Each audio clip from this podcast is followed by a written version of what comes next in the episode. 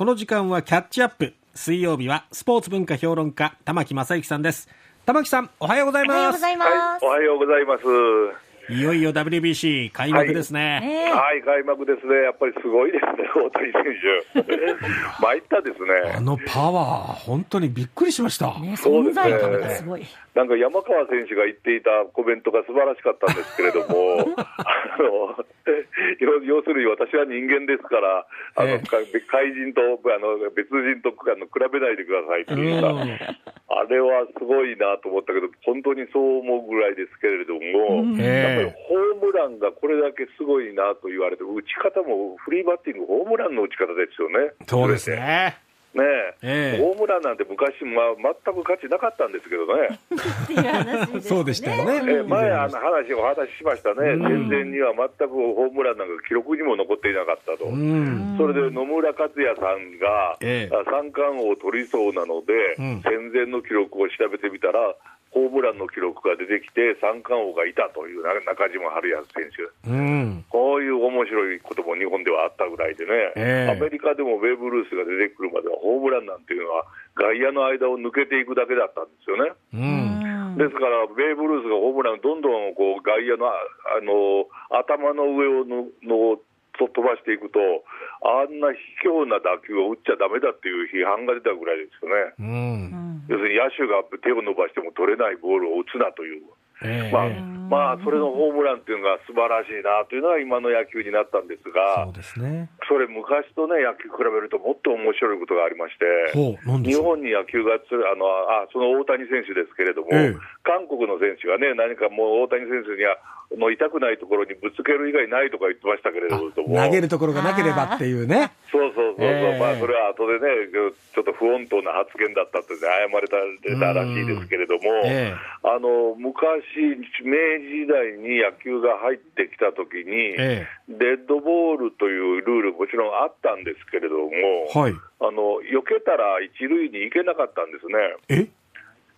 一塁に行かずに病院に行ってたとか、そういうことですか？いや、そういうことじゃなくて、そういうことじゃなくて、どういうことですか？避けるような心の弱い選手は一塁に行く権利がないと。精神論 それでちゃんとルールで1年間通ったらしいです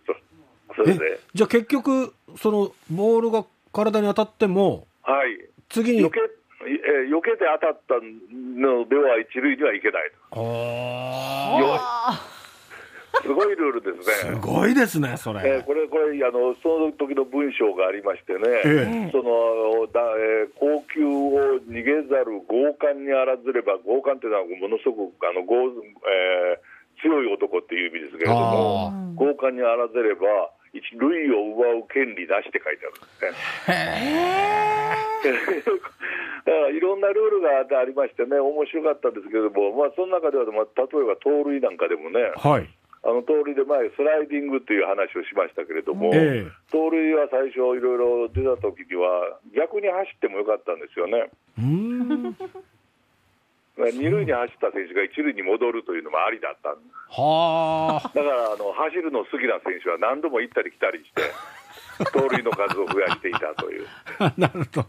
これで、えこれ、ものすごく笑い笑ってしまうんですけれども、え野球の本質をすごくこうあの表したルールでして、ほうほう。というのはやっぱり、盗塁のできる人、足の速い人はやりたいですよ。私たち草野球やってた時にはいましたよ。反反対に走るやつが で反対に走って、もう一度走って、ええ、どうだ、お前、あ俺をアウトにできできるか？みたいなことをね、そんな顔して、ドヤ顔していた子供がいましたね。なんですね。まあまあそう、速さを見せつけたい。野球っていうのは楽しいものですから、えー、今、WBC で非常に盛り上がっていますけれども、はい、結果はどうなるかは分からないですね。これが面白いところでもあり、怖いところでもあるんでね、えー、ですから、まあまあ、野球っていうのは楽しんで、それこそ、ね、大谷選手のフリーバッティング見るだけで面白いっていうのはね、うん、これはちょっとサッカーにはないですね。まあ、メッシ選手が出てきて、リフティングぐらいやってくれたら面白いかなと思いますけれども、えリフティングでは得点に関係ないですからね、そうですね。ホーム,、えー、ホームラン打ったらやっぱりすごいなというのは、やっぱり得点に関係あるような技術ですからっていうところがありますね。だからそういう意味では野球の面白さっていうのは、そのルールのなんていうんですか、変わってきた変遷に多分たくさん現れてるんでしょうね。まあ、結果的にはどうなるかは分かりませんけれども、えー、まあ、韓国のピッチャーが、あのこれで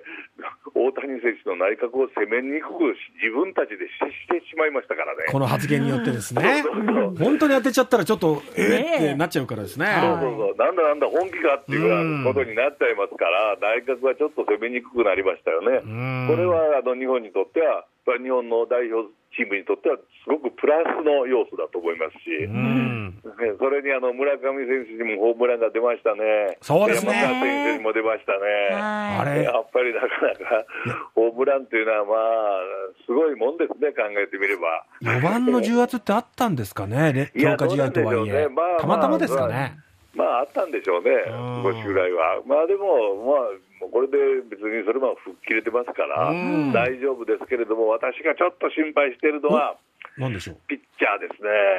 ね。というと？リリーフ陣と球数制限ですね。ああ、そうですね。えー、このあたりが、あの、どうなるか、栗山監督の采配に、えー、任せたいと思います。ただ、あの、今日私、あの、電話で喋らせていただいてるんですが、ええ、実は北海道の稚内というところにおりまして。あら、また、下の方に、日本の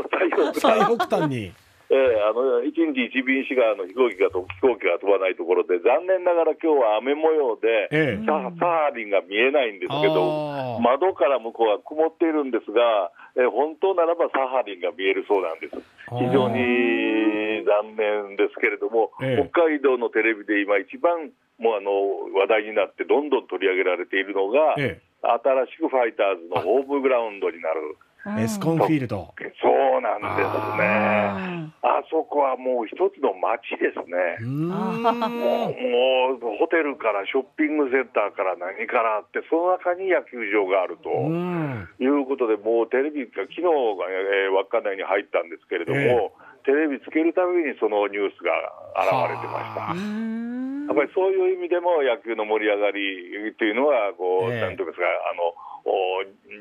地方の方からといいますか、うん、あの地に地についたところから、そうですね、生まれるっていうところはいいなと思いますね、注目したいと思いますし、かた、や WBC という一番トップのものがあって、うん、えー、かたやその地についた動きもあるというのは、日本の野球にとってはプラスになると思いますね、うそうですね、今シーズンは本当に野球がね、今年は盛り上がる1年になるかもしれませんね。マイナス1度ですんで、あったかいそうです。体調十分気をつけて取材なさってくださいね。ありがとうございました。ありがとうございました。失礼しました。失礼いたします。キャッチアップ水曜日はスポーツ文化評論家玉木正之さんでした。